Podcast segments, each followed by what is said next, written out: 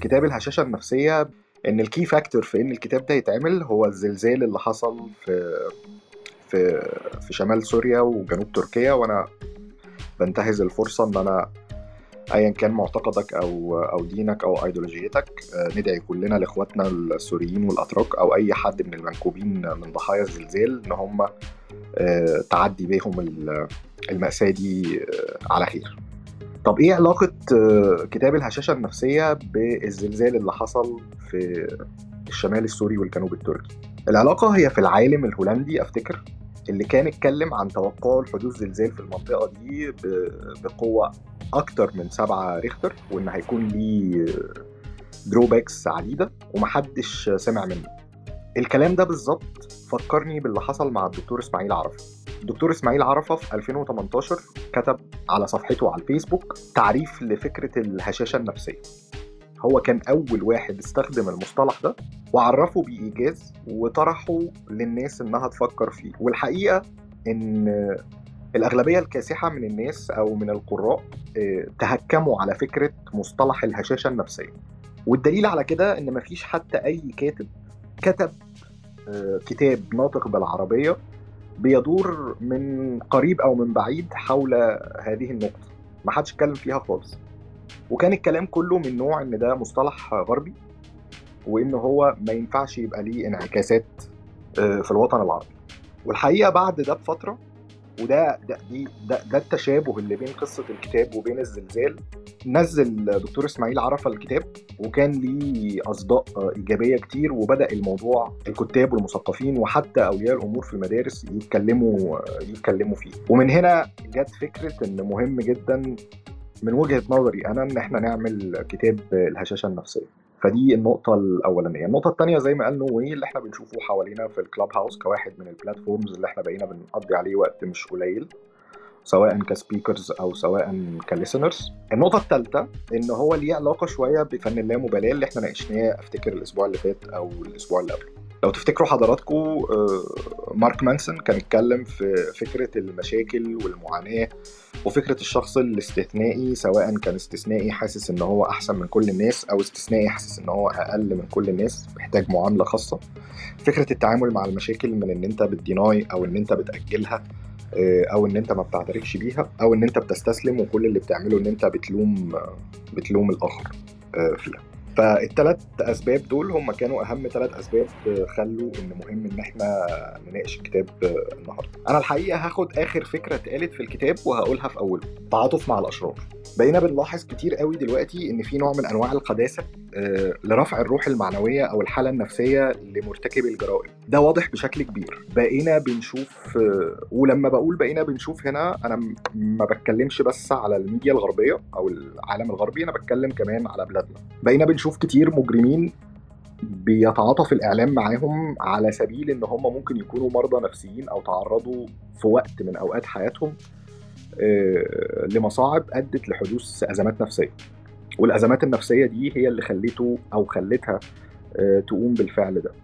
حتى في في الميديا حتى في صناعة المحتوى السينمائي مثلا بقيت بتلاقي نجاح زي لأفلام زي Deadpool أو زي Suicide Squad أو حتى فيلم الجوكر. العلاقة بين الأفلام دي العلاقة المتشابهة بين كل الأفلام دي إن أنت بتلاحظ إن البطل بقى villain بقينا بنشوف شخص بيقتل أو هو شخص شرير أو شخص آه، على الشاشة بيقوم بأفعال كتيرة جدا مش صح. سواء على المستوى القانوني أو على المستوى الأخلاقي ومع ذلك آه، المشاهدين بيتحركوا في إن هم يتعاطفوا معاه الأفلام اللي بقت بتنجح وبتحصد أعداد تاريخية من المشاهدين ومن التذاكر بقيت بتلاقي إن في جزء مش قليل خالص من مشاهدي الأفلام دي بيبقوا لويال جدا لفكرة الشر أو فكرة البطل الشرير. بحجة بحجة إن هو اتظلم أو مر بظروف أو أزمات فخلته يعمل كده. لو خرجنا بره بره الميديا هفكركم بس بكم بكم واقعة حصلت أفتكر كلنا فاكرينها.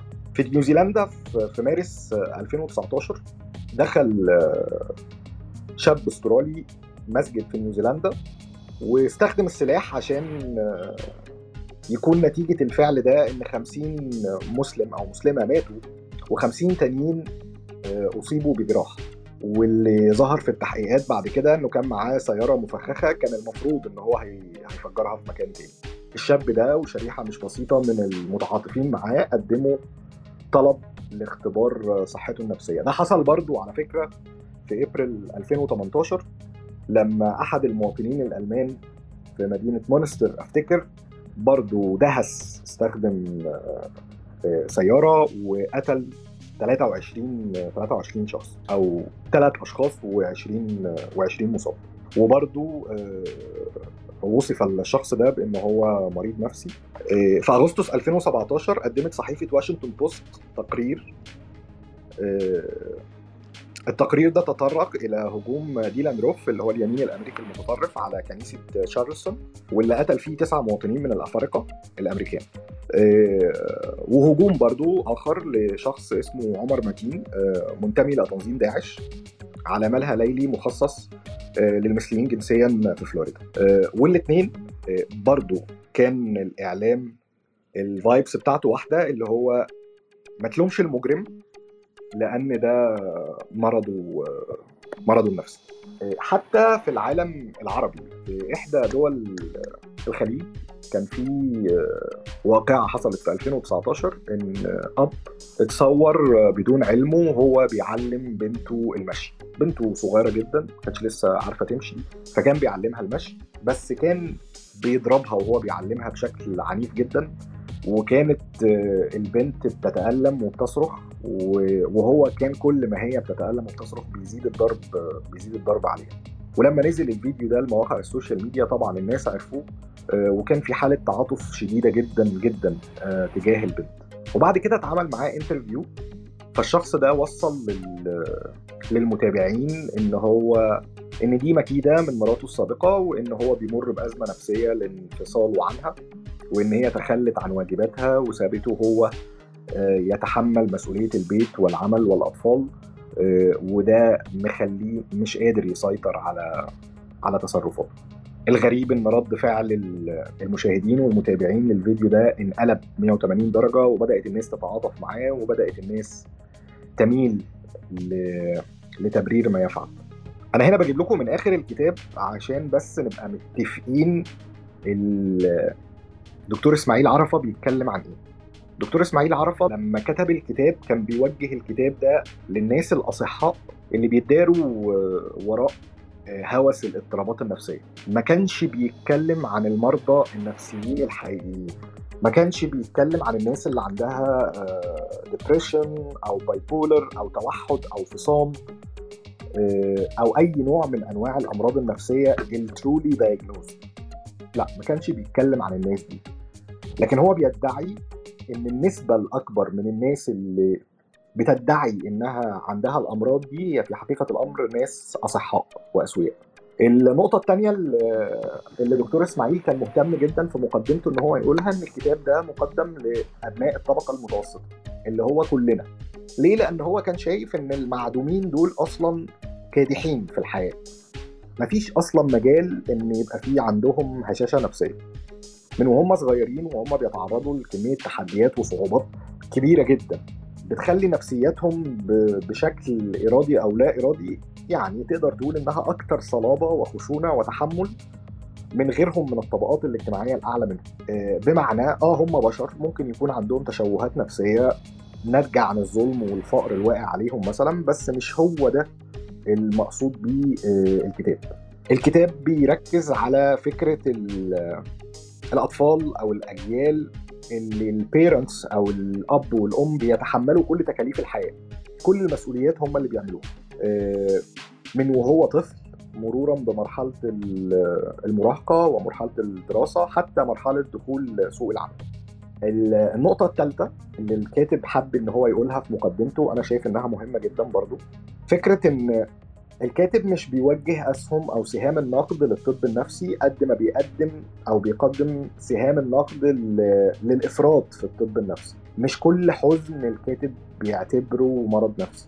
مش كل أزمة المفروض إن إحنا نقول على طول إن إحنا عندنا إن إحنا لازم نتوجه لعيادة الدكتور ال psychiatry أو لازم ناخد treatment عشان نعدي الأزمة دي. دول الثلاث نقط المهمين اللي كان الكاتب مهتم جدا إن هو يقولهم في مقدمة الكتاب كنوع من أنواع الأمانة و وتجنب كمان فكرة ال misunderstanding الكاتب برضو mention إن الكتاب ده مش كتاب أكاديمي ولا حتى كتاب بحثي مش المفروض إن إحنا نبص له بصة أكاديمية أو بصة ليها علاقة بالبحوث لكن هو مجرد محاولة اجتهادية منه يعني لتسليط الضوء أو لبناء مساحة جديدة لظاهرة المفروض إن إحنا اتفقنا في الأول إن ما بيتمش التعرض ليها كتير.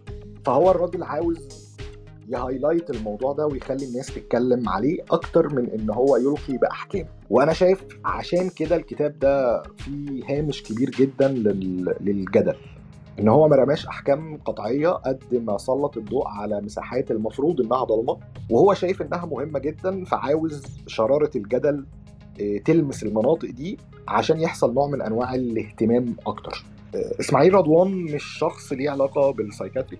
إسماعيل رضوان مش مش موجه الكلام ده وعاوز يقول إنه مفيش طب نفسي لكن هو بيتكلم على الافراط في استخدام الطب النفسي. الكاتب كان بيتكلم تحديدا Gen Z أو Generation Z اللي هم مواليد 97 فما بعدها وجزء من مواليد من 84 فما بعدها. يعني تقدروا تقولوا اللي أقل من 40 سنة. الكتاب ده موجه لكل من هو أقل من 40 سنة. من الطبقة المتوسطة سواء كان من الآباء أو سواء كان من الأبناء. ووضح أكتر من مرة إن الكتاب مش أكاديمي ومش بحثي ولكني أنا من وجهة نظري المتواضعة شايف إن هو رغم إن هو مش أكاديمي ومش بحثي لكن هو فعلا بيسلط الضوء على منطقة جديدة جدا ومهمة ومهم إن إحنا نتكلم فيها. الراجل دخل على طول في الفصل الأول بال snowflake الجيل ده ليه مواصفات اللي هو Generation Z اللي هو مواليد 97 فما فوق ونسبة مش قليلة من مواليد 84 فما فوق. ولما بقول هنا إن إن مواليد 97 فما فوق فده مش معناه إن كل الناس اللي مواليد بعد 97 بالضرورة عندهم الصفات دي. لا بس هو الكاتب بي highlight إن الصفات دي most common موجودة عند شريحة مش قليلة منهم وقايل إيه الأسباب بتاعتها.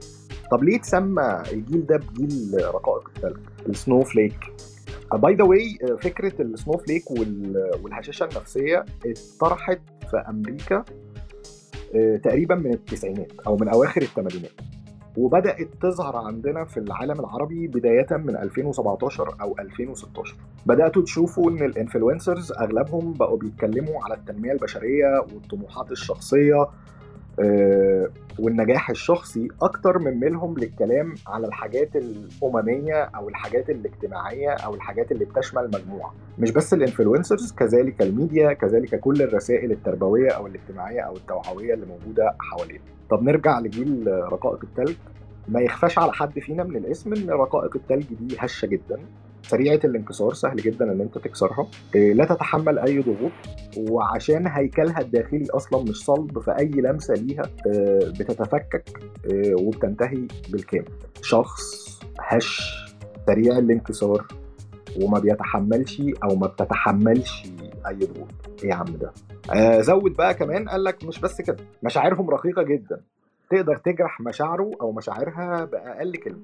أي تصرف منك أو منك على طول أول حاجة بتقفز في دماغه الشعور بالإهانة بيحس إن أنت هنته أو هنتها. لمجرد إن أنت رأيك مخالف أو لمجرد إن أنت كلامك مش عاجبه أو مش عاجبها.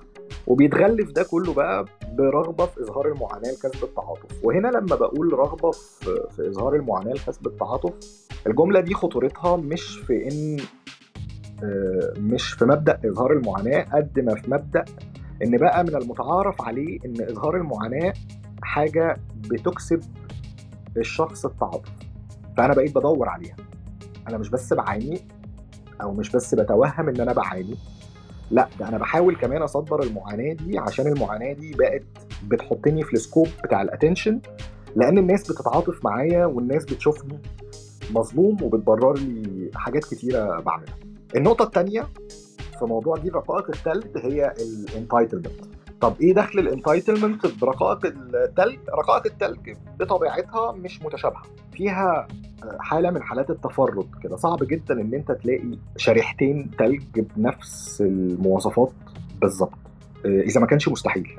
وعشان كده بيقولوا إنه مش بس إن هو سريع الانكسار وهش وما بيتحملش أي ضغوط لأ ده كمان عنده إحساس عميق بالفوقية وبالتفرد. والإحساس ده بينتج عنه بعد كده شعور بالاستحقاقية وحب الذات والتمسك بالقناعات. صعب جدا إن أنت تغير رأيه صعب جدا إن أنت تختلف معاه أو تنقضه أو توجه له أي اختلاف. بتلاقيه عنده حفاوة زائدة كده لوجوده. ناس بتحب نفسها قوي. معتزة بعلمها وبرأيها و... وبتوجهاتها بشكل بشكل كبير. عنده ولاء كبير جدا أو عندها ولاء كبير جدا لافكارها شايف أو شايفة إن هم بيستحقوا معاملة راقية. الكلام ده قريب من الكلام اللي إحنا قلناه في حالة الاستثناء في كتاب مارك مانسون. الشخص اللي هو مش شايف إن هو بيغلط أو مش شايف إنه ordinary هو شايف على طول الخط إن هو extraordinary وإن أي نجاح بيحصل في حياته فهو بيحصل عشان هو اللي ساهم في النجاح ده أو هي اللي ساهمت في النجاح ده وأي فشل فعلى طول بيبقى بسبب الآخرين أو بسبب كره الآخرين أو إن الآخرين هم اللي عاوزين يعملوا كده لكن هو ما بيعترفش بده. الحاجة الثالثه كمان إن بيحصل حاجة اسمها Peter Pan syndrome ال Peter Pan syndrome إن الأشخاص دي لما بتكبر في السن في أوقات كتيرة بترفض إنها تتخلى عن ال privilege ده. بمعنى إن هو بيفضل عايش جوه الحالة بتاعه إن أنا ما أتحملش مسؤولية وإن أنا ما أخسرش أي حاجة وإن أنا أفضل دايما صح وإن أنا أستغنى عن كل اللي حواليا وإن أنا عندي privilege عن كل اللي معايا. حتى لو كبر في السن حتى لو بقى عنده مسؤوليات فعلا وبقى عنده أسرة أو بقى صاحب عمل. طيب انت عاوز تقول يا دكتور اسماعيل خلاص إحنا عرفنا ان دي رقائق التلج ده فيه مواصفات إن هو هش وإن هو غير قابل للنقد وإن مشاعره أهم حاجة وبيحس بالإهانة من أقل كلمة والكلام اللطيف ده. وعرفنا كمان إنه حاسس بالتفرد وإنه في أوقات كتيرة حتى بيتخلى عن مسؤولياته حتى لو كبر. طب إيه سبب الكلام ده؟ هو شايف إن الجيل ده بينضج بشكل بطيء وبيتحطم بشكل سريع. ال studies كلها اللي جاية من من الغرب وهنقول بعضها النهارده إن سن الرشد أو سن النضج تحول من إن هو يبقى 18 سنة إلى إنه وصل في الأيام اللي إحنا بنتكلم فيها دلوقتي ل 25 سنة. يعني أنت تقدر تعتبر شخص عنده 25 سنة ده علميا إن هو لسه شخص مراهق. ال frontal cortex بتاعه لسه ما بيكونش اكتمل مقارنة بالأجيال اللي قبل كده كان ده بيحصل عند 18 سنة 25 سنة ده يا جماعة يعني شخص إنسان أو إنسانة اتخرج أو اتخرجت تقريبا من خمس سنين. فبيكون already واجه سوق العمل وبيكون احتك بالناس وأوقات كتير كمان بيكون بدأ في تكوين في تكوين أسرة. آه علماء النفس أو ال studies على الأقل اللي اتقالت في الكتاب بتقول إن الأشخاص دي المفروض دلوقتي وأنت بتتعامل معاهم تعامل تعاملهم معاملة اللي كان عنده 18 سنة زمان. مش اللي كان عنده 25 سنة زمان. كم مرة سمعنا عن علاقة حب شاب وفتاة بيحبها جدا ومرتبط بيها.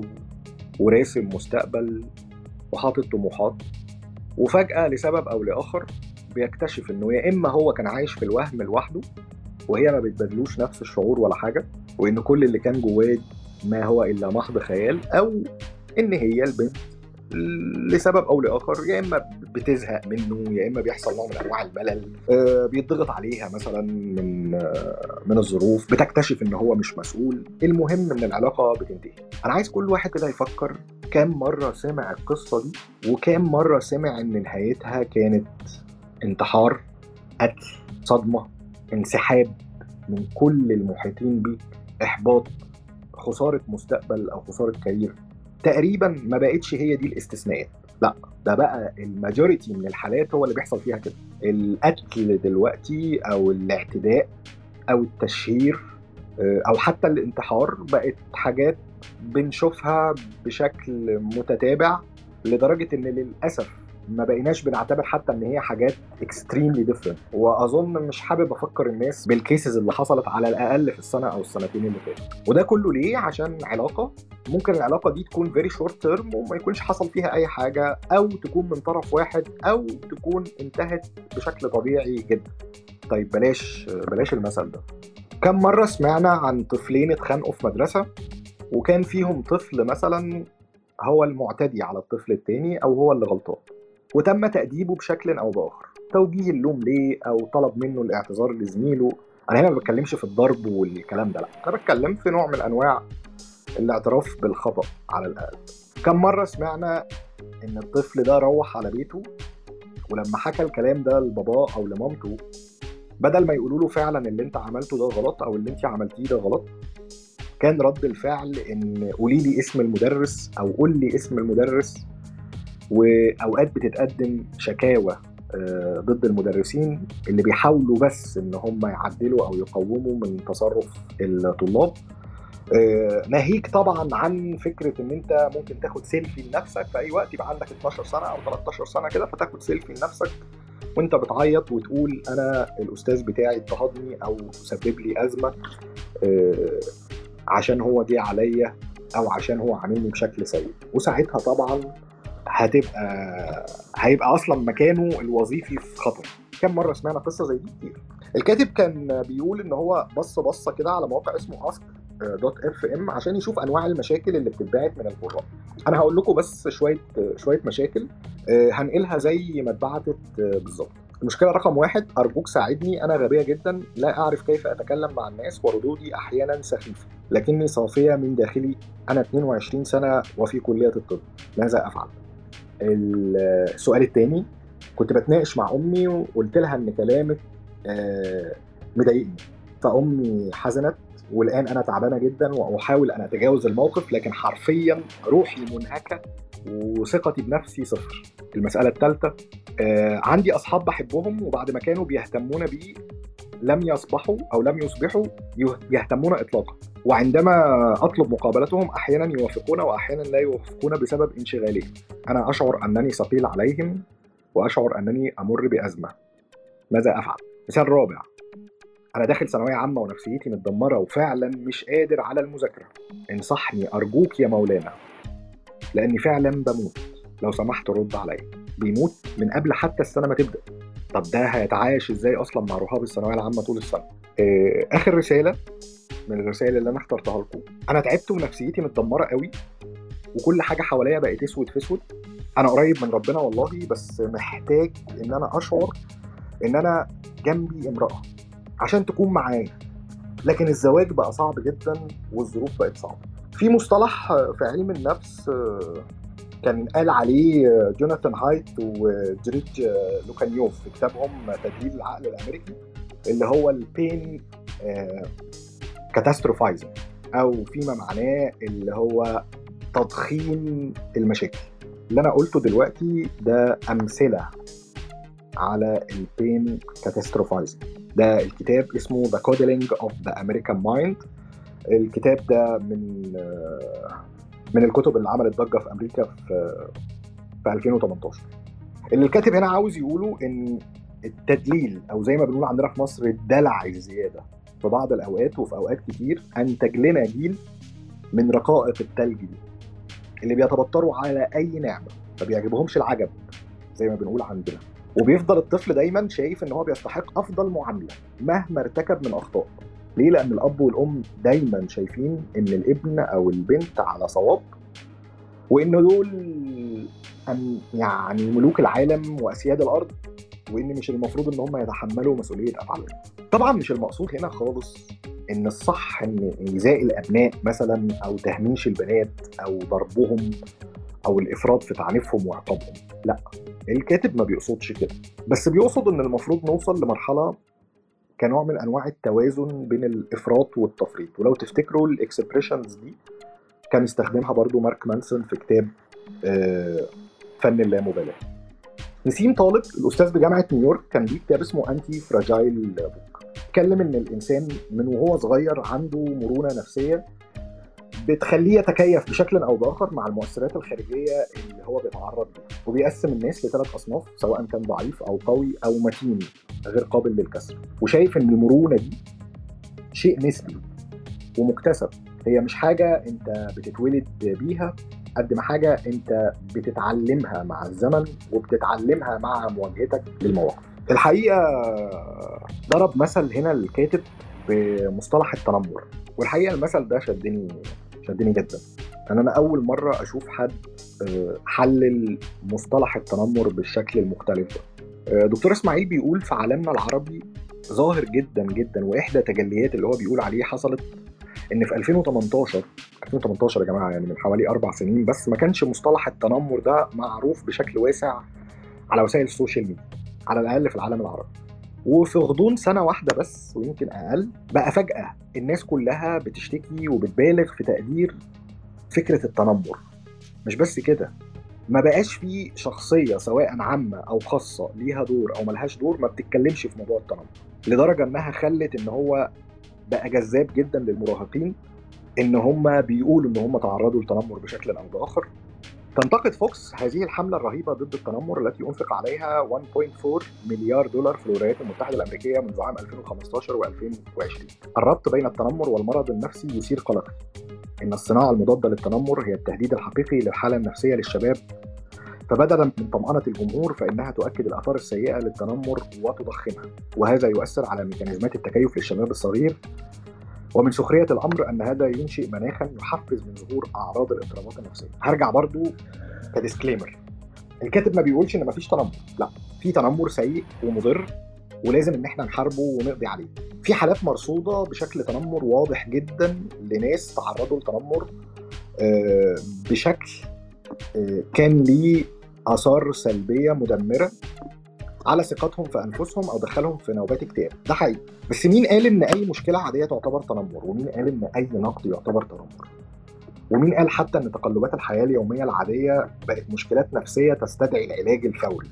آه، الطفل اللي بقى بيتحرك كتير بقى عنده ADHD الشخص اللي بيترفد من شغله بقى بيجيله post traumatic stress disorder الطالب اللي ما بيركزش أو ما عندوش قوة جمع للمعلومات أو استذكار للمعلومات بقى عنده أفتكر ديسلكسيا أي حد بيتقال له كلمة وحشة أي حد بيخسر علاقة أو أي حد بيموت له أي شخص عزيز ده بيخش في depression كما لو كان إن ما كانش في أطفال نشطاء قبل ما ال ADHD يظهر. أفتكر إن هو ظهر في أوائل التسعينات أو في منتصف التسعينات. أو إن ما كانش في حد بيترفد قبل كده. أو بيسيب شغله أو بيتعرض لأزمة اقتصادية أو إن كل طلاب العالم في كل أجيال الدنيا كان دايما عندهم نسبة التركيز والاستذكار 100% أو إن الناس كلها ما كانتش بتقول كلام وحش لبعض. الناس كلها كانت بتتكلم كلام كويس ومحدش بيقول لحد حاجة وما كانش في depression في الحياة.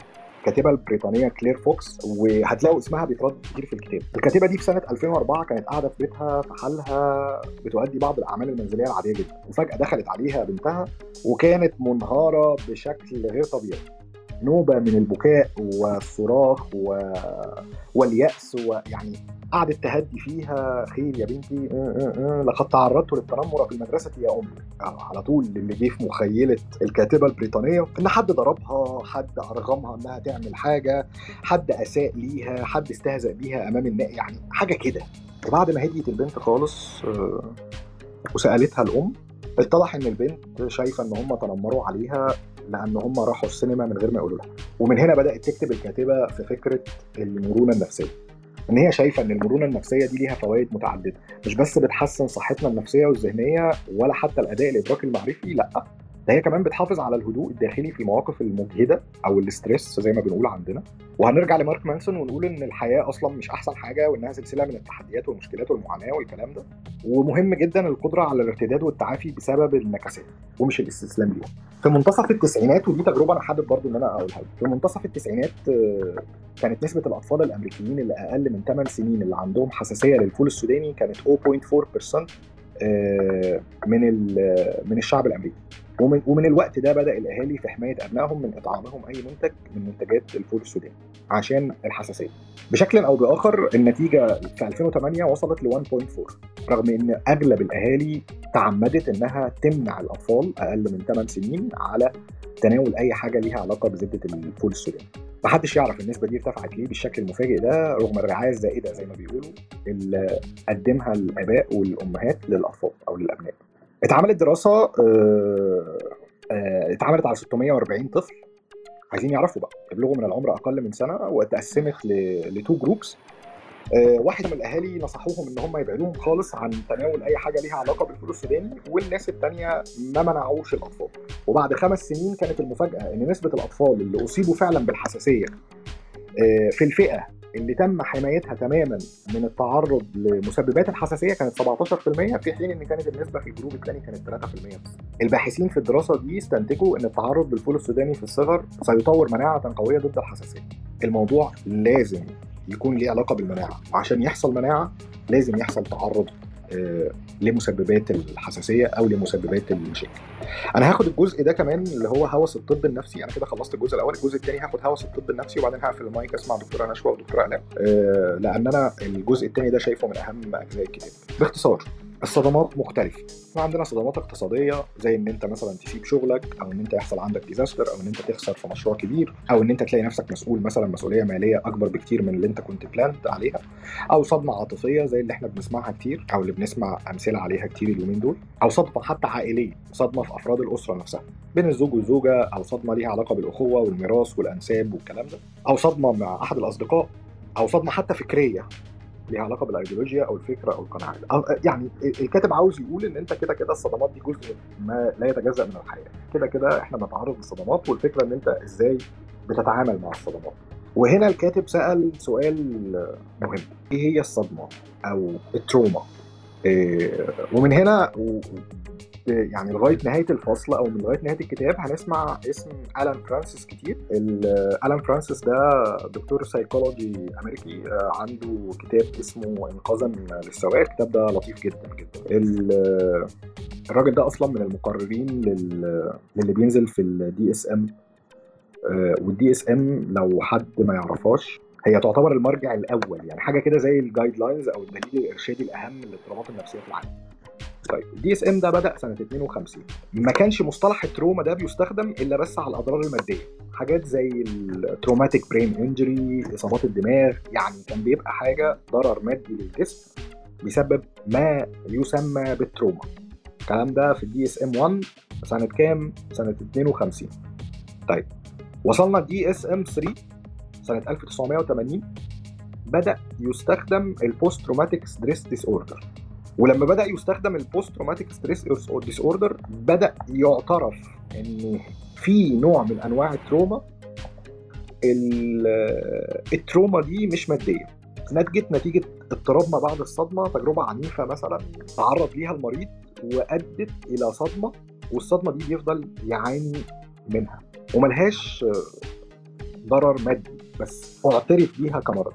في ال في DSM 3 ما كانش الموضوع أو المعيار على البحري كده زي ما بيقول. لا ما كانش الدليل سايب الحبل على الغارب كده عشان يبقى المعيار ذاتي كل واحد يحدد إذا كان جاله post stress disorder ولا لا. كان الحالات كلها المفروض إنها يبقى حالات ليها علاقة بالحروب والاغتصاب والتعذيب ومقالاتهم بقى. يعني الاغتصاب داخل معاها التحرش التعذيب داخل معاها الضرب الحرب داخل معاها المعاناة يعني الحتة دي كلها.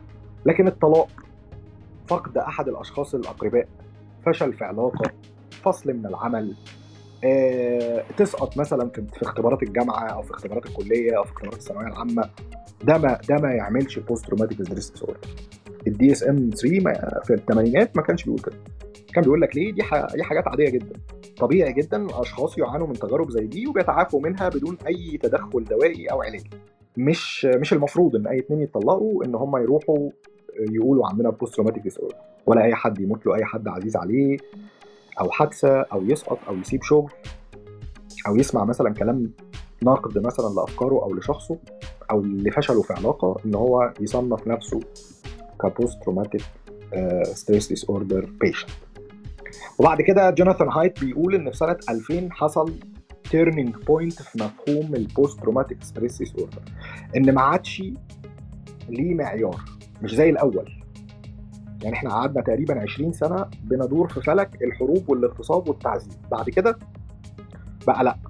بقى الموضوع كله اللي بيحدده هو المريض نفسه. المريض هو اللي بيحدد المعيار. بقت حاجة ذاتية 100% للمريض. أي تجربة يمر بيها أي شخص بتسبب له أي أذى نفسي يقدر يقول إن ده post traumatic stress disorder تقدر لما حد يقول لك حاجة أو تعرضت لموقف سلبي واحد أو تقرأ تغريدة أو حتى صورة تشوفها تأثر فيك تقول على طول أنا post traumatic stress disorder وعاوز أروح للدكتور. ألان فرانسيس وده أستاذ علم النفس الأمريكي أنا قلت اسمه قبل كده وأحد محرري الدليل الارشادي للاضطرابات النفسية. أطلق صيحة إنذار بأن اضطرابات ما بعد الصدمة يسهل كتابتها على الورق. ولكن تشخيصها الدقيق في الحياة الواقعية أمر صعب للغاية ويكاد يصل للمستحيل وهو بالأساس لا يعتمد على مؤشرات معملية أو تحليلات بيولوجية وإنما يقوم مجردا على تشخيص الطبيب النفسي الذي بدوره يعتمد على تقرير المريض لحالته الأمر الذي يشكل صعوبة بالغة في تقدير الاضطراب بدقة. مش بس كده ده الم فرانسيس راح أبعد من كده قال إن المشكلة مش إن بس المريض هو اللي بيحدد حالته لا المرضى كمان ما بيبقاش عندهم القدرة على التعبير على أنفسهم بشكل كافي أو دقيق. كما أن هناك عوامل نفسية وسياقية متعددة بتؤثر على اللي بيعبر عنه المريض ده سواء كان بشكل واعي أو بشكل دون وعي وده اللي إحنا هنقوله قدام في الفصل ده. الكلام ده من سنة كام؟ من سنة 2000 بقينا بنشوف طلاب ما بيقدروش يعدوا امتحانات مثلا في كلياتهم ولما يسألوا أي حد يقول لك روح للدكتور النفسي. والله جسمي وجعني وروحي متألمة روح للدكتور النفسي. قلبي حزين جدا وأريد البكاء روح للدكتور النفسي. زعلانة جدا بسبب انفصالي عن خطيبي أو حبيبي أو جوزي أو روح للدكتور النفسي. وده اللي خلى ألان فرانسيس ينزل بكتاب في سنة 2013 عند صدور الدليل الخامس اللي هو DSM 5 اللي هو دفاعا عن السواء النفسي إن هو محتاجين ثورة داخلية على إفراط التشخيص في الطب النفسي. وألان فرانسيس قال في كتابه كالآتي التوسع المفرط في التشخيص في الطب النفسي أي اعتبار كثير من السلوكيات السوية والعادية هي سلوكيات مريضة ووصف السوي على أنه مريض ووضعه على أدوية سيضطر إلى التعامل مع آثارها دون أن يكون بحاجة إليها. الكتاب ده اللي مألفه مش أنا اللي مألفه واحد اسمه ألان فرانسيس والمفروض إن هو دكتور psychiatry أمريكي والمفروض إن هو من القائمين على الدليل الإرشادي الأول في الطب النفسي. اتكلم كمان عن تشخيص ال depression وإن ال depression ليه علاقة بإن أنت عندك خمس ملاحظات زي الإحباط وفقدان الاهتمام ونقص الشهية وال anxiety والنوم أو ال sleep disturbance والإرهاق وإن الأعراض دي لو قعدت لاكثر من أسبوعين متواصلين تقدر إن أنت تقول إن المريض ده مريض depression سأل هنا فرانسيس ألان فرانسيس هنا نور لنا لمبة اسمها مين اللي حدد المعايير دي؟ واشمعنى هم خمسة ليه مش أربعة؟ ليه مش ستة؟ ليه هم أسبوعين مش ثلاث أسابيع؟ ليه مش شهر؟ ليه هو اكتئاب ما يكونش اضطراب تاني؟ فرانسيس بيصدمنا تاني لما بيقدم لنا الإجابة وبيقول في الكتاب ليس هناك أي إجابة موضوعية لهذا السؤال. هذه المعايير هي مجرد رأي مجموعة من الناس بلا أي معايير موضوعية يمكن قياسها. وبيكمل وبيقول لا يوجد في الحقيقة شيء سحري أو حتمي بخصوص معايير الدليل التشخيصي والإحصائي للاضطرابات النفسية. وإنما هناك مساحات رمادية كثيرة بين ما هو أبيض وما هو أسود ولم يكن تحديد المعايير الخمسة تلك إلا خيارا اعتباطيا بواسطة من وضعوا الدليل الثالث اللي هو DSM 3 وبالسهولة نفسها كان من الممكن رفع المعايير إلى ستة أو سبعة وزيادة عدد الأسابيع إلى أربع أسابيع دون أن يشكل ذلك انتهاكا علميا. بيقول كمان إن ثمة هناك جدل علمي كبير جدا بين المتخصصين حول أن أي العقاقير أقوى. مضادات الاكتئاب ام الأدوية الوهمية اللي هي بنسميها البلاسيبو.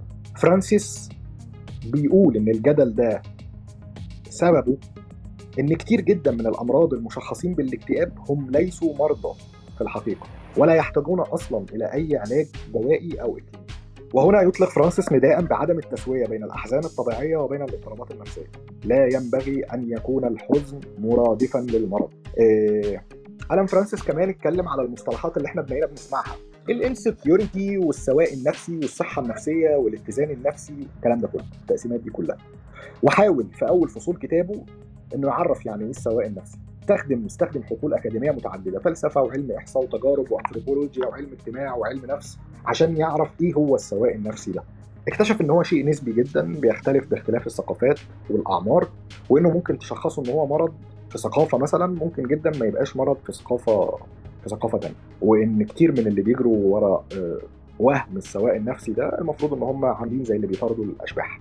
طيب إذا كان أحد محرري دليل الاضطرابات النفسية نفسه لا يعرف ما هو السواء النفسي فكيف سنعرفه نحن كغير متخصصين في المجال؟ فاكرين الحلقة الجحيمية اللي اتكلمنا عليها في في الكتاب اللي فات بتحصل في موضوع السواء النفسي ده.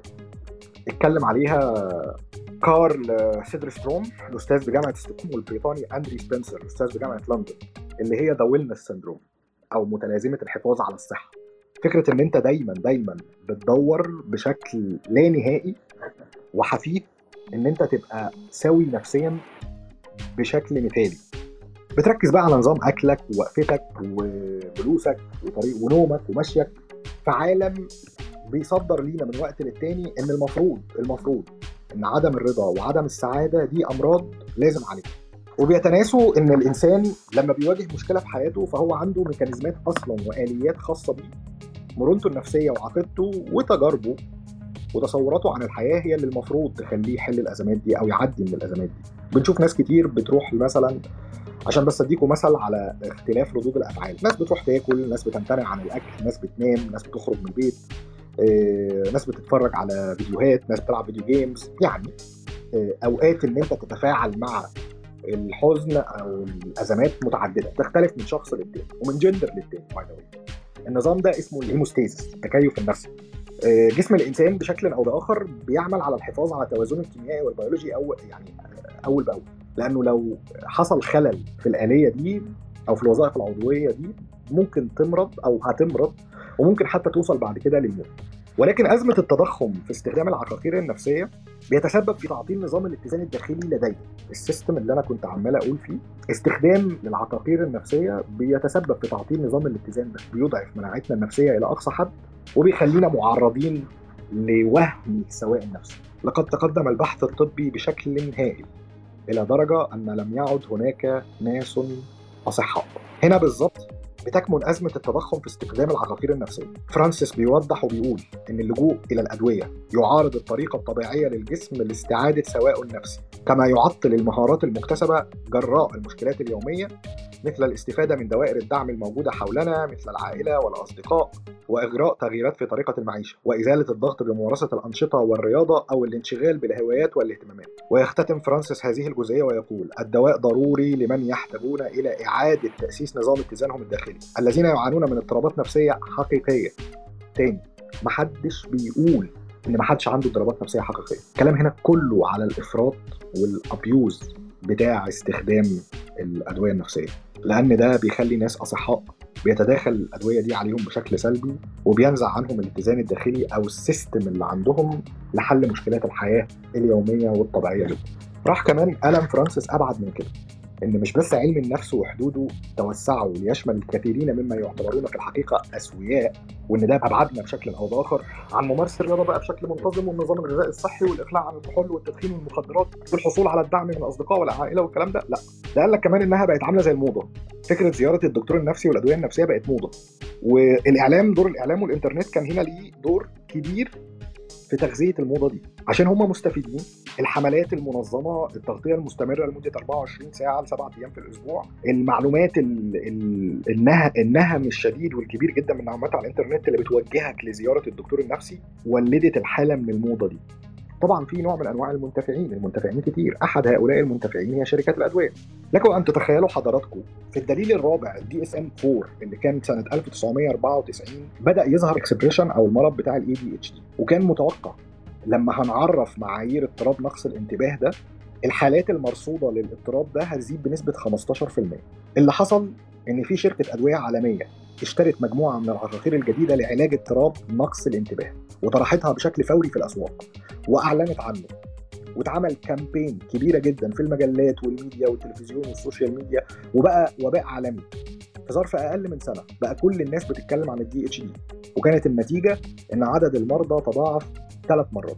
تضاعف 300% مش 15% وطبعا أكيد كلنا عارفين إن تدفق كل المرضى دول عشان يشتروا الأدوية اللي بتعالج الإيه؟ ال ADHD. أنا عارف إن الكلام فيما يخص الهشاشة النفسية وفيما يخص الإفراط في استخدام الأدوية النفسية ممكن يكون triggering لناس كتير. بس الحقيقة إن أنا شايف إن إحنا لازم ن highlight الموضوع ده ونتكلم فيه.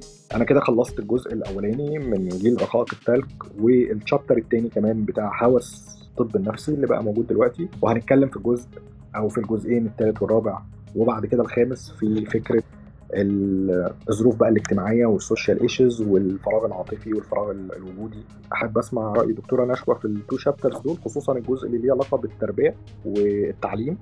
اتفضلي دكتورة نشوى شكرا جدا يا إسلام. والله بصراحه أنا استفدت قوي في قرايتك طبعا المتأنية في الكتاب وتحليلك. أنا زي ما قلت إن أنا هتكلم على الجزئية اللي ممكن أفهم فيها شوية الجزئية اللي تخص التعليم والتربية. أم، طبعا الكتاب فيه حاجات كتير تخص علم النفس. طبعا يعني أنت افردت في في الكتاب وشرحت فيه فأنا ه... آه يعني هعمل كومنت مش أكتر. أول حاجة موضوع جيل بتاع رقائق التلج. زمان كان الجيل 33 سنة. آه فكنا نقول أنت من جيل وأنا من جيل تقريبا يعني نقول إيه القرن ثلاث أجيال. آه ونتيجة لكده اتقسموا الناس بشكل أو بقى كل فترة نقول آه ده من الجيل ده ومن الجيل ده. فتقسموا لو أنا قلت بقى من أول ابتدى موضوع تسمية الاجيال ابتدى من نهاية القرن التاسع عشر. كان اللي هو الجيل بيقولوا عليه الجيل اللوست الجيل المفقود وده الجيل اللي عاش وقت الحروب. وبالتالي الناحية النفسية والناحية الاجتماعية والاقتصادية بتاعة الأطفال اللي ولدوا في هذه الفترة وبقوا شباب في هذه الفترة سموه الجيل ال lost أو المفقود وبعد كده بقوا جيل اللي هو بداية بقى القرن العشرين 1901 لغاية عندي 30 سنة كان اسمهم ال greatest generation الجيل العظيم. وبعد كده سموه الجيل الصامت silent وبعد كده بقى الناس يمكن أهالينا ال boomers اللي هم الناس بقى لما ابتدوا قالوا في نواحي technology طبعا كلمة technology دي اللمبة كانت technology والقلم الجاف كانت technology ولكن هم دول اللي هم يعني اتولدوا وبقوا شباب لكن شافوا نوع من ال tech- ال technology اللي إحنا عايشين فيها أو ابتدوا بيقولوا عليه مهاجرين يعني. وبعد كده ابتدى ال Gen X generation Z وبعد كده جه الجيل بتاع ال snowflake أو جيل رقائق التلج. طبعا دي ما كانتش نهاية القصة ابتدى نلاحظ إلى إن عدد السنين بتاعت كل جيل بقت بتقل. يعني زمان كنا يعني جيل ال greatest دول كانوا 30 سنة الأولانيين من سنة 1900 لغاية 1930 تقريبا. لكن أنا دلوقتي أنا عندي ولدين واحد منهم من جيل والتاني منهم من جيل وفرق بينهم ثلاث سنين. فبقى عندي جيل اللي هو رقائق التلج ده تقريبا اللي هو من سنة 1980 لكن بعد كده عندي كمان الجن زي والجنريشن زي ودلوقتي بقى كمان عندنا جيل الألفا اللي هو من 2010 طبعا جيل رقائق التلج الغريبة بقى إن أنا ليه بقى قلت لكم الرصة الطويلة دي؟ عشان أقول إلى إن في تقريبا إيه السبعه ثمانيه دول بيشبهوا جيل رقائق التلج بالجيل ال lost generation يعني لو بصينا نلاقي لأن أقرب حاجة شبهوها بجيل رقائق التلج هو الجيل اللي اتولد في وقت الحروب.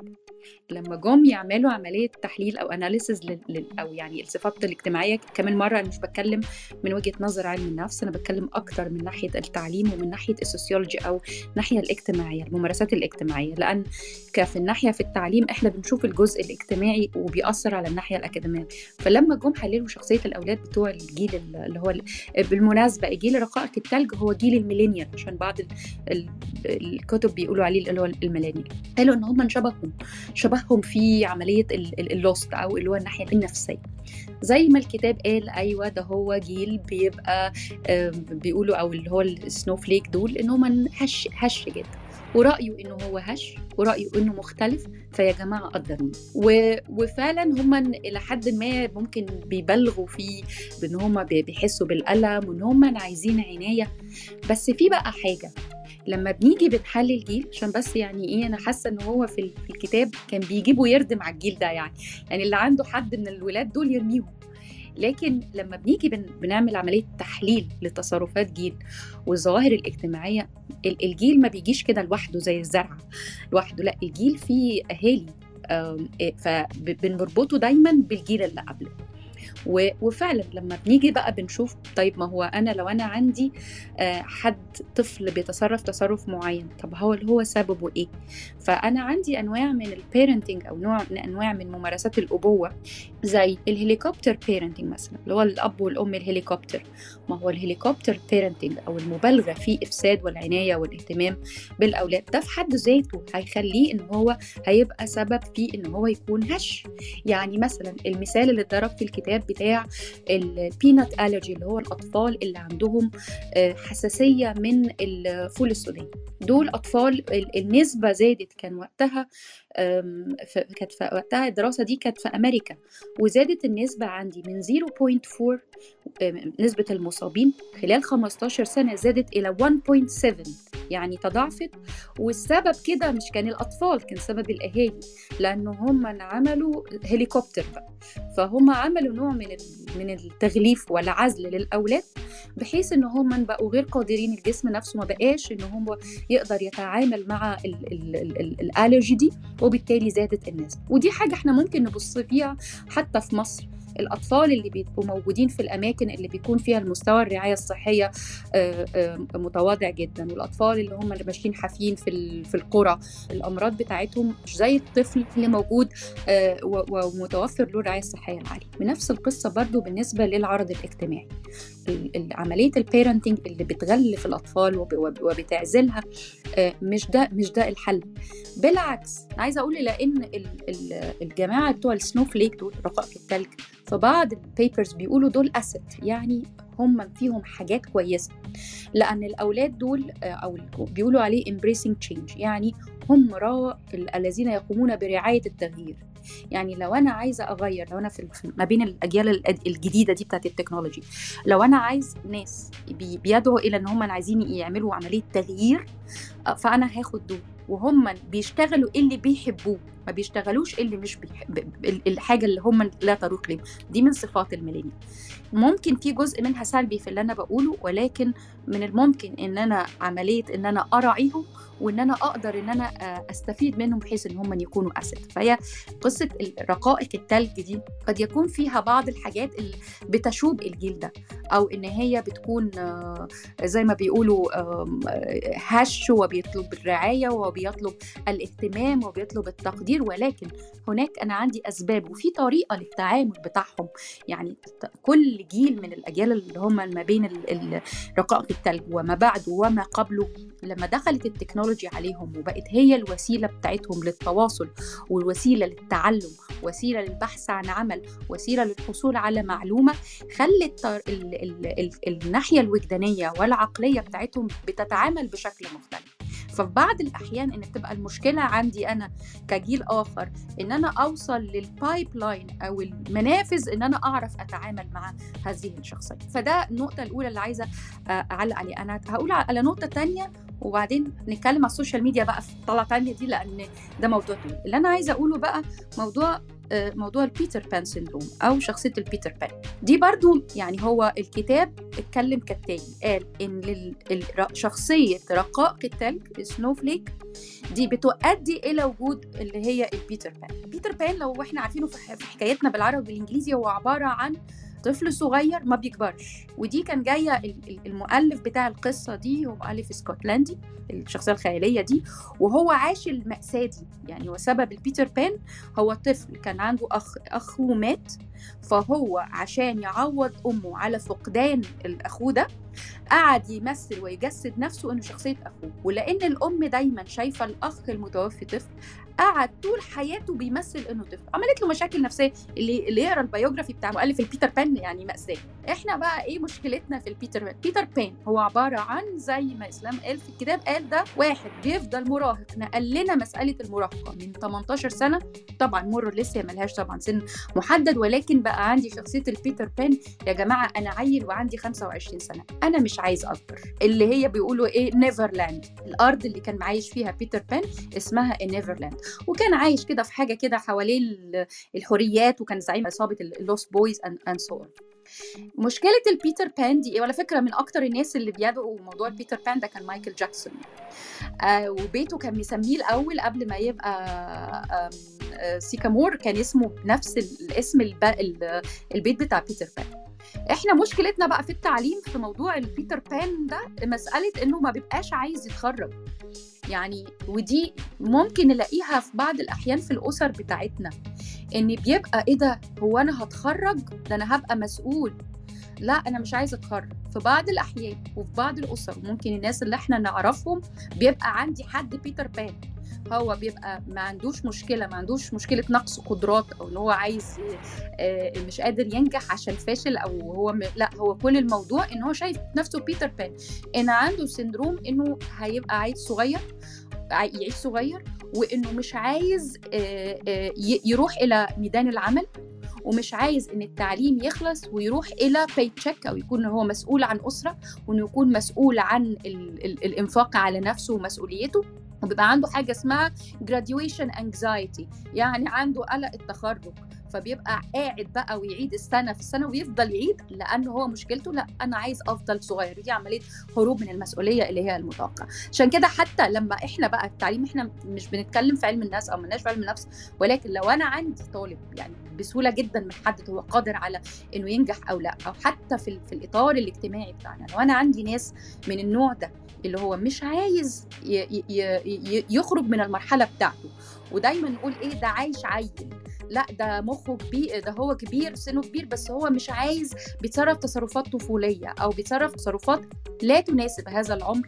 إحنا نفسنا في الناس في التعليم بنبتدي نربطهم بسوق العمل لأن بيبقى عندهم نوع من ال anxiety نوع من الخوف أو نوع من البعد عن تحمل المسؤولية. عشان نخرجه من موضوع ال Peter Pan بنبتدي بقى نديله بقى نحول ال homework إلى زي interview للشغل.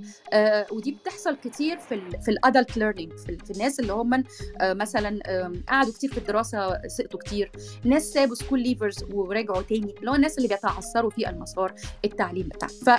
فدي قصة اللي أنا عايزة أقوله لأن فعلا الإنسان عايش في المجتمع بس مش مش لوحده. إذا كان هو رقائق تلج فمن صنع هذه رقائق التلج؟ طب أنا لو أنا عندي الرقائق التلج دول عشان هم من مواليد سنة 90 طب أنا بتوع النهارده بتوع الالفا دول دول هيبقوا حبات التراب. لكن هو النقطة لأن المجتمع هو اللي بيشكل هذه الرقائق. وبالتالي المجتمع هو القادر على تهذيبها أو أخذ أفضل ما فيها أما بيتر بان دي فدي مشكلة برضه شايفة إنه في بعض الأحيان المجتمع نفسه بظروفه يعني أنا لو جيت قلت للاولاد دلوقتي السن بتوع البيتر بان دول هلاقي إن هم عندهم مشاكل بقى إيه؟ الجواز بقى غالي والمعيشة بقت صعبة والتعليم بقى مكلف وأنا لو خرجت مش هلاقي شغل وعشان أجيب إيجار. حاجات كتيرة قوي بت بت ما بقتش القصة راجعة إلى إن موروث ولكن أنا عندي برضو ظروف أخرى هي اللي بتوزنها فبالتالي إذا كان المجتمع صنع رقائق الثلج والمجتمع هو الذي جعل يعني بيتر بان دائما محلق. فأعتقد إن المجتمع برضه ممكن يساعد إن رقائق الثلج دي يحصل نوع من ال... من ال... انها تتهذب شوية. وإنه برضه ال Peter Pan يرجع إن هو يكون ليه land بدل ما هو Neverland يعني. دي النقطة اللي كنت عايزة أعلق عليها على رقائق الثلج وال Peter Pan. كتاب حلو فعلا بجد يعني أشجعكم تقروه